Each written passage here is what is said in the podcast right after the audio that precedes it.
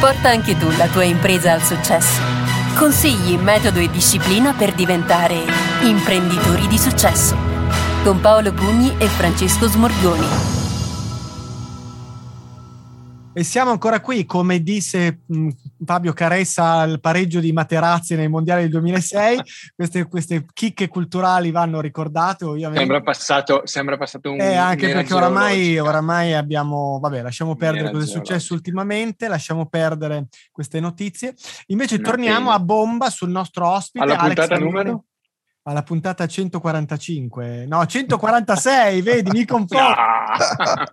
Però bisogna dirlo, bisogna dirlo perché ci sono tanti che non ci vedono in video ma ci ascoltano in audio. Questa inquadratura leggermente dal basso, dovresti mettere una, una balaustra davanti, fa molto balcone, no? Dovresti cioè, appoggiarti. Sono con l'iPad, se no non mi si vede. No, potresti anche invadere, dichiarare guerra all'Albania da quella posizione lì. Vabbè. Adesso mi, mi, affaccio per una breve dichiarazione. Abemus CTO, fantastico, esatto. essere una cosa di questo genere. Va bene, io ho già esaurito il mio argomento da copione, mi metto in un angolo perché poi non capisco niente di tutto il resto che viene detto e quindi passo la parola a Francesco che ripercorre l'episodio precedente e rilancia Alex per la nuova domanda. No, non, non voglio ripercorrere, però eh, riassumo brevemente il fatto che eh, Alex ci, ehm, ci, ha presentato la figura del CTO e ci ha anche raccontato delle differenze rispetto al CIO e a, a chi si occupa di eh, informazioni, meglio di dati all'interno dell'impresa con una con un punto di vista più legato al dato all'interno dell'impresa, quindi processi, dati, informazioni che si muovono in logiche di sicurezza, di condivisione, eccetera, ma sempre legate un po' al mondo eh, del circoscritto all'interno dei muri dell'impresa. Poi il CTO invece, e poi lasceremo ad Alex un breve recap, eh, guarda anche all'esterno, guarda alla tecnologia che può essere la tecnologia che mi serve per portare i miei prodotti e servizi ai clienti, ai mercati, al mercato e quindi ha un'accezione un po' più ampia e anche strategica. Non è eh, che non sia strategico chi gestisce sicurezza, dati, informazioni all'interno dell'impresa, ma certo chi poi deve andare sul mercato con la tecnologia o chi deve aiutare l'impresa ad andare sul mercato ha un ruolo eh, imprescindibile. Eh, abbiamo discusso di queste cose, volevo chiedere ad Alex, vorrei chiedere ad Alex di eh, mettere a terra, lo so che è, odioso questo, questa, questo modo di esprimersi, comunque di concretizzarci la quotidianità di un CTO. Perché una cosa sulla quale vorrei insistere brevissimamente è che Alex ci ha rimarcato qualcosa che in tante puntate del podcast abbiamo detto, e cioè un'impresa nell'arco della sua vita assume sembianze e di conseguenza necessità diverse. Una startup è un'azienda con un certo tipo di impatto sul mercato, con un certo tipo di personale, con un certo tipo di collaboratori, con un certo tipo di esigenze. Poi nei cinque stadi evolutivi dell'impresa, fu uno dei primi podcast, eh, se ti ricordi Paolo, le necessità dell'impresa e le sue interazioni con tutti gli stakeholders cambiano. Ecco, Alex ci ha raccontato, ci ha confermato il fatto che anche il ruolo del CTO cambia a seconda della tipologia di impresa o dello stadio evolutivo dell'impresa.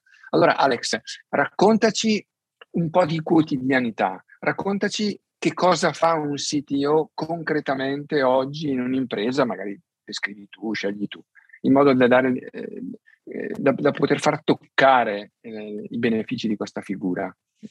Sì, sì, decisamente il ruolo del CTO cambia in maniera radicale da una fase all'altra di sviluppo dell'azienda.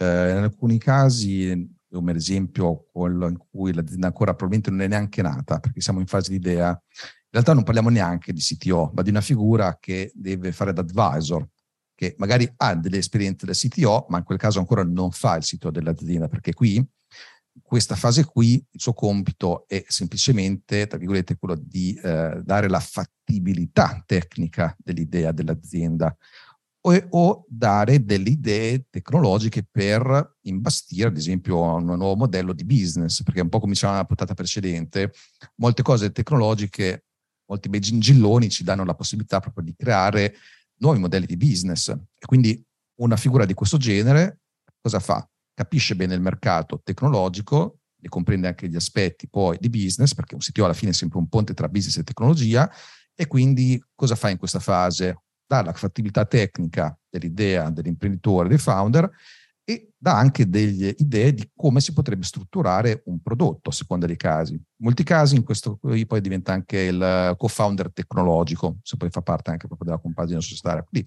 questa è una fase in cui parliamo di una persona che non sta operando a tempo pieno, offre delle consulenze. Quindi eh, è un po' questo il cuore di questa fase qui di idea. Poi a un certo punto... Alex, scusa una cosa, Prego. scusa se ti interrompo, hai, hai riferito che in questa fase il CTO entra anche nella validazione o per, con un contributo per il modello di business, perché in funzione della tecnologia, della piattaforma, del prodotto che vado a portare al mercato, il modello di business può cambiare.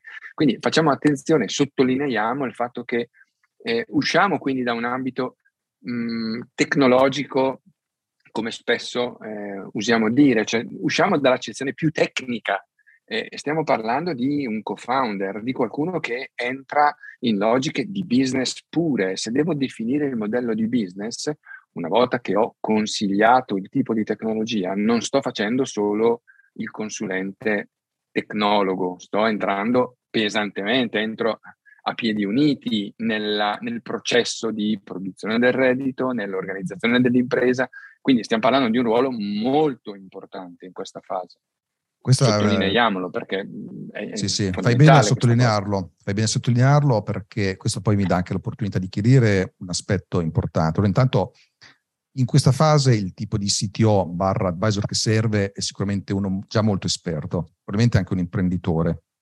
Quindi non parliamo di un programmatore che dà una mano a capire se l'idea che ha in mente il futuro founder sta in piedi oppure no è una cosa diversa. Cioè io stesso quando faccio il fractional CTO per clienti in questa fase, di solito gli aspetti tecnici sono quasi gli ultimi che affronto. Affronto più di branding, di fattibilità, di economie di scala, di, di altre, di anche proprio di budget. In fondo, in fondo, in fondo, poi si vedono anche gli aspetti tecnici veri e propri. Ecco, in questa fase qui eh, è un po' questo. Quindi, in realtà, il CTO quello che volevo chiedere è questo, che come primo team in generale, più o meno qualsiasi sia lo stadio di evoluzione dell'azienda, però ha come primo team quello business.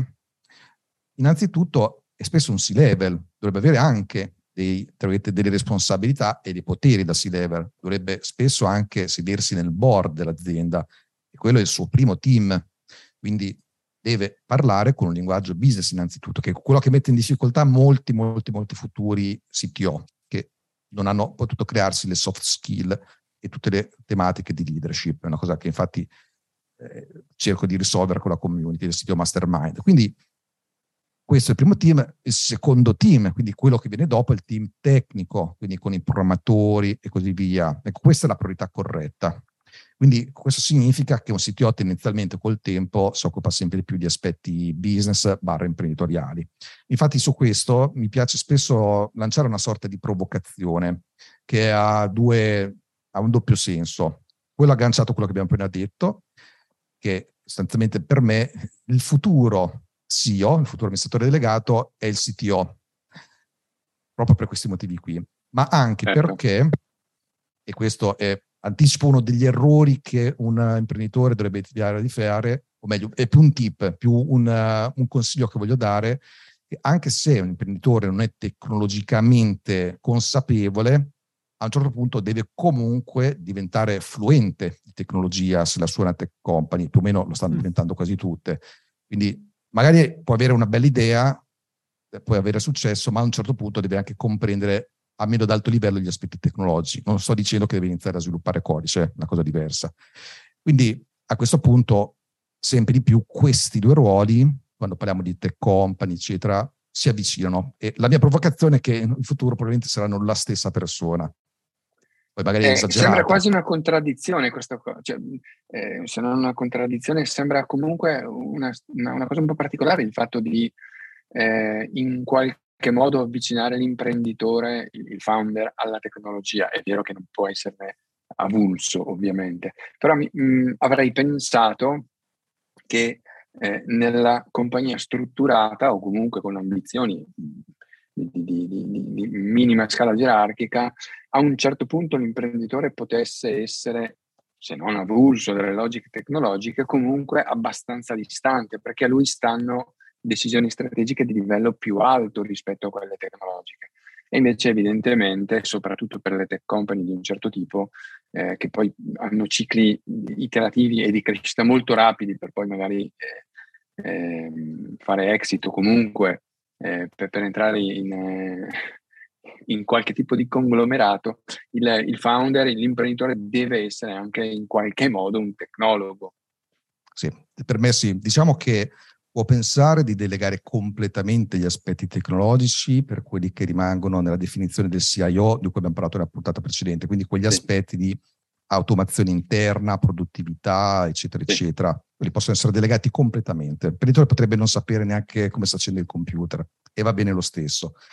Ma quando la tecnologia corrisponde con il prodotto, ed è quello il momento in cui serve il CTO, ecco che parlare di strategia significa certo. parlare di prodotto e significa parlare di tecnologia. Quindi, dal mio punto di vista, un imprenditore deve assumersi la responsabilità di avere la ownership della propria azienda anche in questi aspetti qui.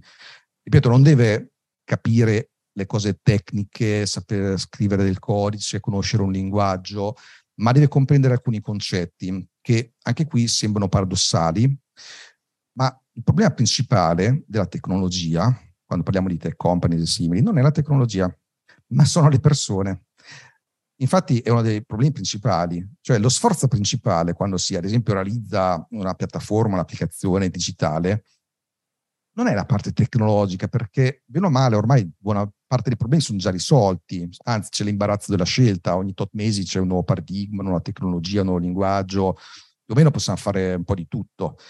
Il problema è gestire attrarre, trattenere le persone che realizzeranno queste cose. E, e, quindi ecco che anche qui, avendo a che fare con le persone, dobbiamo anche capire che oggigiorno, essendoci una grossa penuria di queste persone, bisogna avere anche un certo tipo di cultura nell'azienda per riuscire a attrarle e trattenerle, se no non realizziamo nulla. E quindi anche da questo punto di vista un imprenditore deve capire come strutturare l'azienda, che tipo di filosofia deve avere, come renderla appetibile, perché oh, anche qui dal mio punto di vista un, mar- eh, un, imprenditore si deve occupare anche del marketing, è il principale stratega, quindi imprenditore o comunque il consiglio di amministrazione. Poi magari c'è il responsabile marketing che chiaramente definisce dettagli operativi, implementativi, eccetera. Marketing operativo, certo. Esatto. Non, non quello però, strategico che esatto. sta in capo. L'imprenditore deve assolutamente essere consapevole e se possibile guidarla questa strategia. Ma oggigiorno anche trovare trattenere i talenti è diventato marketing, perché eh, lo vedo tutti i giorni, cioè sono aziende che, tech company che cercano di assumere persone, programmatori, talenti, non ce la fanno, non sono attrattive, possono avere anche delle RAL alte, possono avere i classici annunci e non ce la fanno lo stesso, oppure se li trovano poi non sono in grado di trattenerli, perché poi si capisce che l'azienda anche di cultura tech, quindi e da questo punto di vista qui anche con l'imprenditore deve comprendere che ad esempio deve capire, oh, intanto è il CTO che deve aiutare a settare correttamente le aspettative di un imprenditore, poi l'imprenditore a un certo punto deve capirlo, che ad esempio non può aspettarsi che il software realizzato su misura esca esattamente quel giorno con quella qualità, con quel budget, con quei risultati, perché non funziona così. Perché se parliamo di una tech company, quindi stiamo realizzando qualcosa dove c'è il vantaggio competitivo, tu il vantaggio competitivo non è che lo compri nel software in scatola già pronto dello scaffare, te lo devi fare su misura. E fare software su misura significa fare qualcosa di innovativo che magari non è già stato fatto in qualche aspetto da qualcun altro. Quindi non è neanche facile da stimare. Quindi non è come costruire un altro tipo di opera ingegneristica come un ponte o un apparato in cui fai delle stime, fai una progettazione, eccetera, eccetera, più o meno sai qual è il budget, poi anche lì comunque alla fine non è mai esattamente così, ma a maggior ragione un progetto software, quindi un imprenditore che opera in campo tech deve saper comprendere questi aspetti, perché altrimenti si fa anche un fegato così, dice sempre ma perché il mio software è pieno di bug, ma perché il team non consegna mai nelle scadenze, ma perché quello e quell'altro, quando il problema è lui. Allora ecco perché almeno ad alto livello, deve comprendere alcuni aspetti, che ripeto, innanzitutto il CTO che cerca di far comprendere queste cose, a un certo punto, ripeto, l'imprenditore deve essere owner anche della propria impresa, dei, dei propri processi, deve comprendere questi aspetti qui che sono strategici e quindi li deve assolutamente comprendere. Certo. È un po' questo per me è l'aspetto importante. Sì, fra l'altro eh, rimarco il fatto che eh, eh tu eh, hai accennato ai vantaggi strategici, alla differenziazione. Non compri vantaggi strategici, eh, stiamo parlando di software, stiamo parlando di prodotti, non cambia nulla eh, o di servizi, non compri vantaggi strategici eh, al supermercato, non li compri da nessuna parte, non c'è un listino dei vantaggi strategici, ne vorrei 7 kg. C'è un, eh, ci sono tecnologie, ci sono prodotti, ci sono persone, ci sono team, ci sono aziende che devono lavorare con tecnologie, prodotti, persone e altre aziende in, in, una supply chain complessa, molto spesso complessa, per costruirsi questi vantaggi competitivi. E un vantaggio competitivo non si costruisce in un quarto d'ora facendo un puzzle da 50 pezzi. Un vantaggio competitivo eh, richiede i classicissimi PDCA e continue interazioni e iterazioni per riuscire a trovare la strada giusta, quando la si trova. Quindi eh, in questo senso rafforzo il tuo, il tuo riferire del fatto che il, l'imprenditore alla fine comunque, e concordo pienamente con te riflettendoci, deve, cacciare, deve, deve sporcarsi le mani, deve sapersi sporcare le mani perché non stiamo parlando di scrittura di codice, ma stiamo parlando di persone, di processi, di partnership, di clienti e, il vantaggio competitivo in molta parte spesso è dato da questa capacità di assemblare tutte queste componenti. Decisamente. Mi, mi, mi, rivaccio quello che ci dicevi per, per farti una domanda, eh, per poi non tenere troppo lungo il podcast. Eh, sono un CTO, ma eh, ci sono aziende, è vero, che non hanno all'interno queste figure e in ogni caso devono prendere qualche tipo di, chiamiamola, decisione tech, qualche tipo di eh, decisione tecnologica. Eh, dacci una mano, lasciamo qualche consiglio su qualche tipo di errore da evitare eh, per chi non può ancora o per tante ragioni non può dotarsi di una figura di questo tipo, che a questo punto stiamo capendo tutti insieme che è fondamentale per un certo tipo di aziende supponiamo di volere lasciare qualche consiglio per non fare sciocchezze o non troppe sciocchezze. Volentieri, magari completo giusto un minuto la carrellata uh, delle certo, varie fasi certo, del sì, CTO certo. e poi passo questi. Prego, prego, prego. Quindi, diciamo, fatta la fase di idea, parte la fase di startup, in cui anche qui diciamo la precedente puntata, probabilmente CTO è semplicemente il primo programmatore perché c'è una questione di time to market, bisogna sfornare rapidamente codice, e quindi è un po' questo lo scopo, senza mirare la qualità. Successivamente servirà un CTO che stabilizzi il prodotto realizzato che ha avuto successo o che migliori le cose che non sono andate bene e risolva quello che viene chiamato debito tecnico, cioè tutte le scorciatoie prese nella fase precedente in cui il time to market era importante e invece qui costruire un prodotto di qualità. Poi l'azienda cresce, si dovrà occupare di hiring, di trattenere i talenti, si occuperà di migliorare i processi di sviluppo, poi l'azienda cresce ancora, diventa magari una scale up e a quel punto dovrà impostare il team in un modo diverso, dovrà occuparsi di processi aziendali, come interagiscono tra di loro.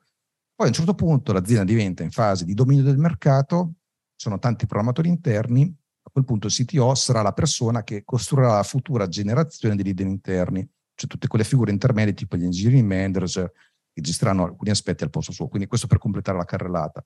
Per quanto riguarda eh, alcuni problemi, allora sicuramente una cosa da evitare quando parliamo di startup, eh, vale per tutte le aziende in cui la tecnologia è il business, è quello di dare completamente in outsourcing lo sviluppo di queste applicazioni, che invece è un errore che fanno tanti startupper, cioè cercano un'azienda, un team di sviluppo che gli realizzi l'applicazione eh, più economica possibile. E può anche avere senso in un certo senso, perché magari non hai trovato le persone, ma bisogna impostare bene il lavoro con questa azienda perché anche lì l'interesse sarà quello di consegnare semplicemente del software che realizza i requisiti, non un software che sia mantenibile, eccetera. Quindi quello che accade è che un startup che fa questo, dà in outsourcing l'applicazione, quasi sempre, nella mia esperienza, poi si deve far rifare da capo tutto quando avrà suo team interno. quindi qui stiamo buttando via soldi. Poi è vero che anche con il team interno molte volte bisogna ributtare via quello che è stato fatto, ma si è costruito del know-how nel frattempo, quindi è una cosa diversa.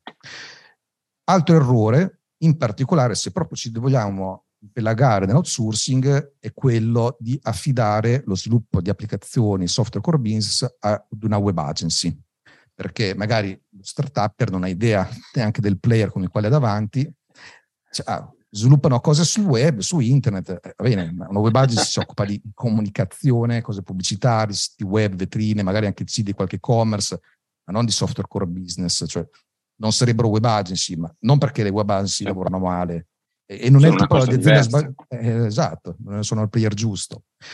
Poi anche qui un altro errore fondamentale che ho visto fare spesso è quello di assumere gli sviluppatori e fornitori, quelli proprio cheap, quelli più economici, Uh, anche questo è un errore gravissimo perché uh, il software è molto difficile. Se il tuo sviluppatore costa poco, e oggi i sviluppatori sono richiestissimi tan- molto, veramente tanto, cioè c'è proprio una, una, domanda gigantesca, quindi anche le RAL sono diventate altissime, le tariffe sono diventate altissime.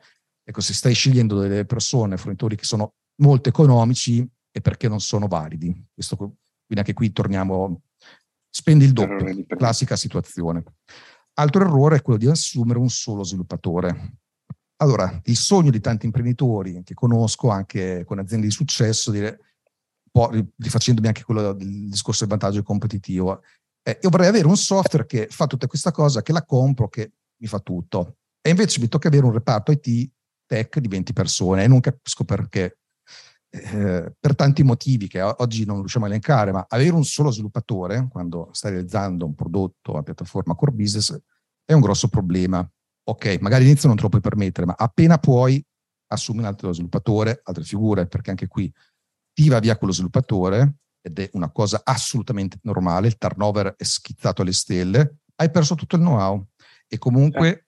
Può succedere di tutto. Comunque quello sviluppatore non può avere tutte le competenze che servono oggi. Realizzare applicazioni di questo tipo richiede tante professionalità che corrispondono a tipi di figure e programmatori diversi, non solo programmatori. Esperienze diverse, esatto. Decisamente, perché è, è diventato un ambito estremamente multidisciplinare. Una volta esisteva il famoso webmaster, no? quello che 15-20 anni fa faceva tutto. È una vita che non sentivo la parola webmaster. esatto, perché oggi lo chiamiamo full stack developer, anche questa è una figura un po' mitologica non puoi essere bravo su tutto lo stack tecnologico, altra parolaccia informatica che significa tutti gli strati di tecnologia con i quali si, si realizza un'applicazione. Poi un altro errore che vedo spesso, eh, sempre qui anche da imprenditori non tech, quello di poi fare micromanagement del team di sviluppo. Anche questo è un errore fondamentale perché in realtà, come dicevo prima, lo sviluppo richiede molto tempo, competenze, lavoro, interazione tra le persone, comunicazione, metodo di sviluppo che è spesso controintuitivo rispetto alle aspettative che ha una figura non tech. Un controllo continuo può sicuramente ridurre l'efficienza. Qui bisogna puntare sulla comunicazione più che sul micromanagement, fai così, fai cos'ha, eccetera. Anche lì poi a un certo punto bisogna avere una figura tipo un CTO. Un altro errore, eh, un po' diverso questo, è di consentire ai propri sviluppatori di farsi sentire stupidi.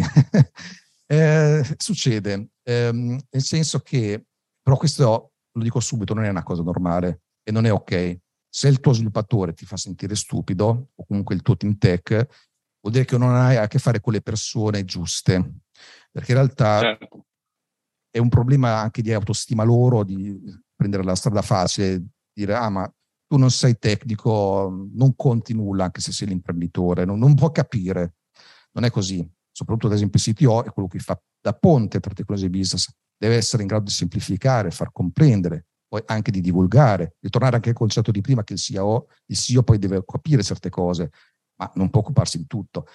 Quindi questa è un'altra cosa, mai permettere ai propri sviluppatori di farti sentire stupido e purtroppo ce ne sono. È una cosa che sono persone arroganti o che hanno un'autostima fragile e, succede questo.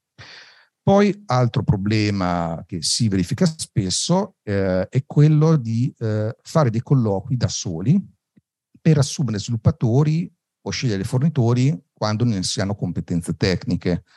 Eh, qui lo capisco, eh, sono un imprenditore non tech, devo assumere gli sviluppatori, ma io che domande gli faccio? Non so neanche di cosa, no, certo. materialmente. Ecco, anche se fossi quell'imprenditore tecnologicamente fluente di cui parlavo prima, però non sei in grado di fare un colloquio. È difficile anche per persone senior. Quindi lì bisogna di nuovo affidarsi a figure esterne, in questo caso ad esempio, tipo un fraction CTO, che sia in grado di selezionare correttamente per questi aspetti la persona.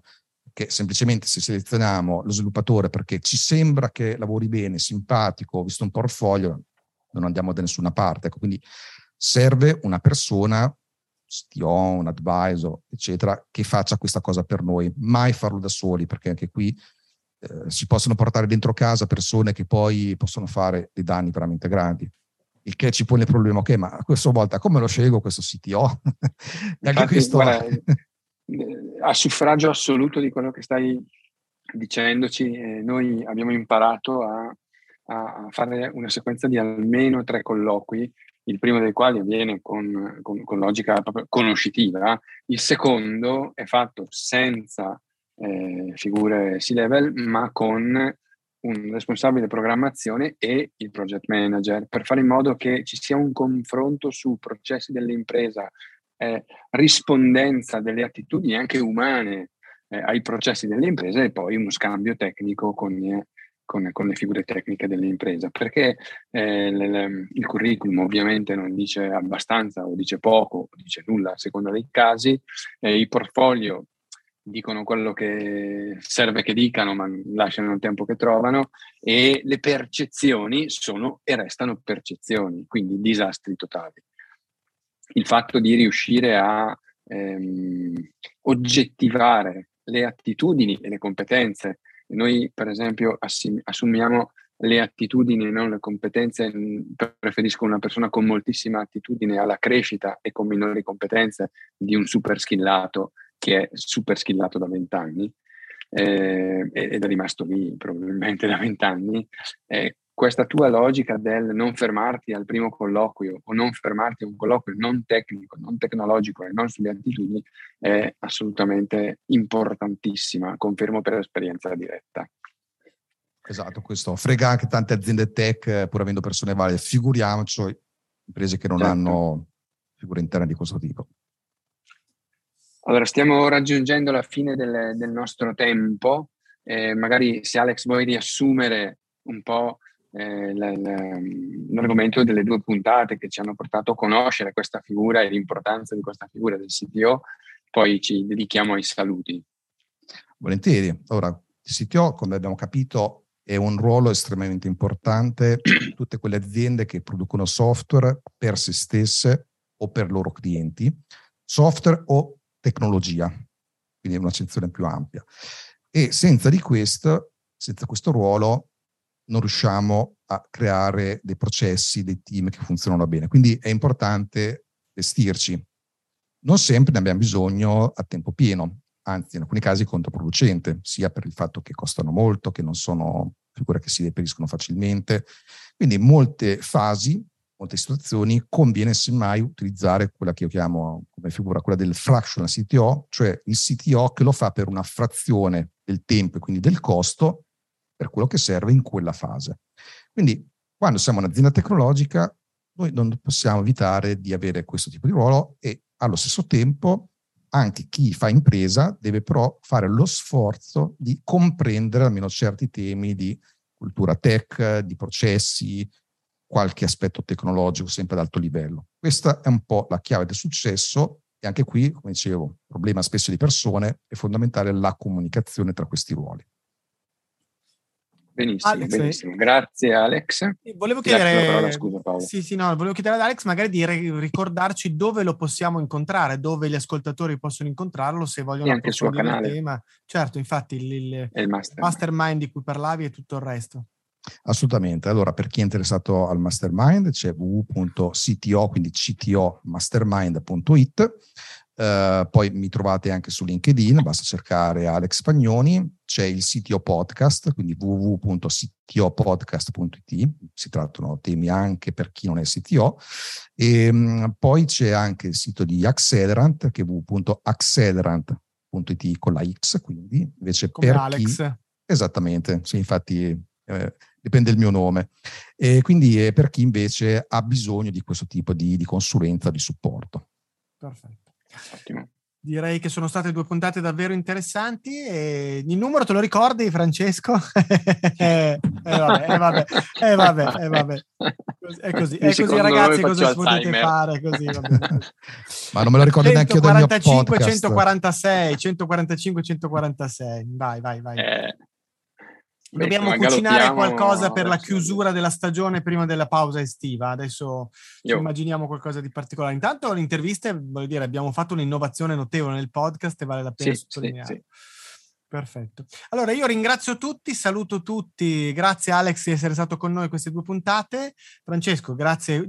Però grazie non hai ancora nominato tre cose in questa puntata per cui... Stavo aspettando che tu mi facessi dire vi aspettiamo sul canale Telegram, Telegram? di imprenditori di successo, telegram.me slash imprenditori di successo. E poi sono poi due... Altre due me ne sono dimenticate. Beh no, ma no, scusa, in due puntate di fila non hai ancora detto ordine e disciplina, scusa. Cioè voglio no. dire... Allora eh, abbiamo un problema serio. Un problema serio. Allora un problema di ordine e di disciplina, devo dire. Esatto, esatto. metodo, disciplina, siate metodo, bravi. Tutto, tutto, perfetto. Praxi, il metodo deve essere praxi, ovviamente, che se no non... Ah, non si può più dire praxi, ho sbagliato, adesso dobbiamo cancellare due stesso. puntate, buttarle via. via chi Scusi, signor Praxi, non volevo, non lo farò mai più. Vi aspettiamo dopo queste due puntate. Grazie della vostra presenza e grazie ad Alex per questi consigli e per queste informazioni utilissimi, utilissimi. Grazie a voi, a presto. A presto. Allora Francesco, come possono contattarci? Creiamo questa sigla in modo che tutti non abbiano alibi e se hanno voglia e piacere di parlare con noi possono contattarci. Partiamo dalla posta elettronica. Allora, per la posta elettronica potete contattarmi su francesco.smorgoni chiocciola.exe.net. Punto exe tutto in lettere.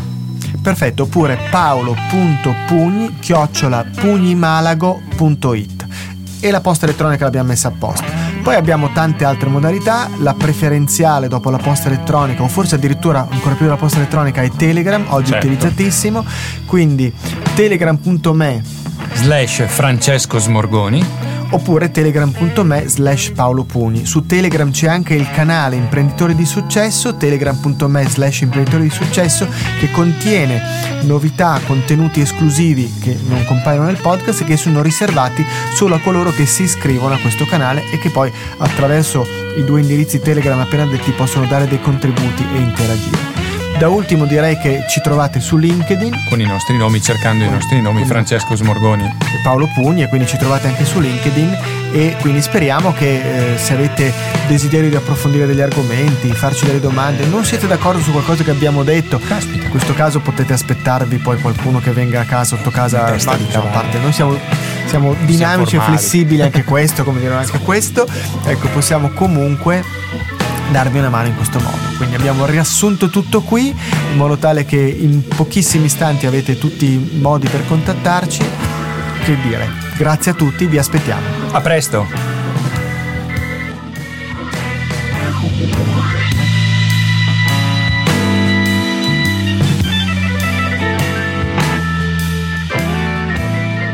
Sentito che bel blues, eh? Grande, guarda che grande musica ti ho messo.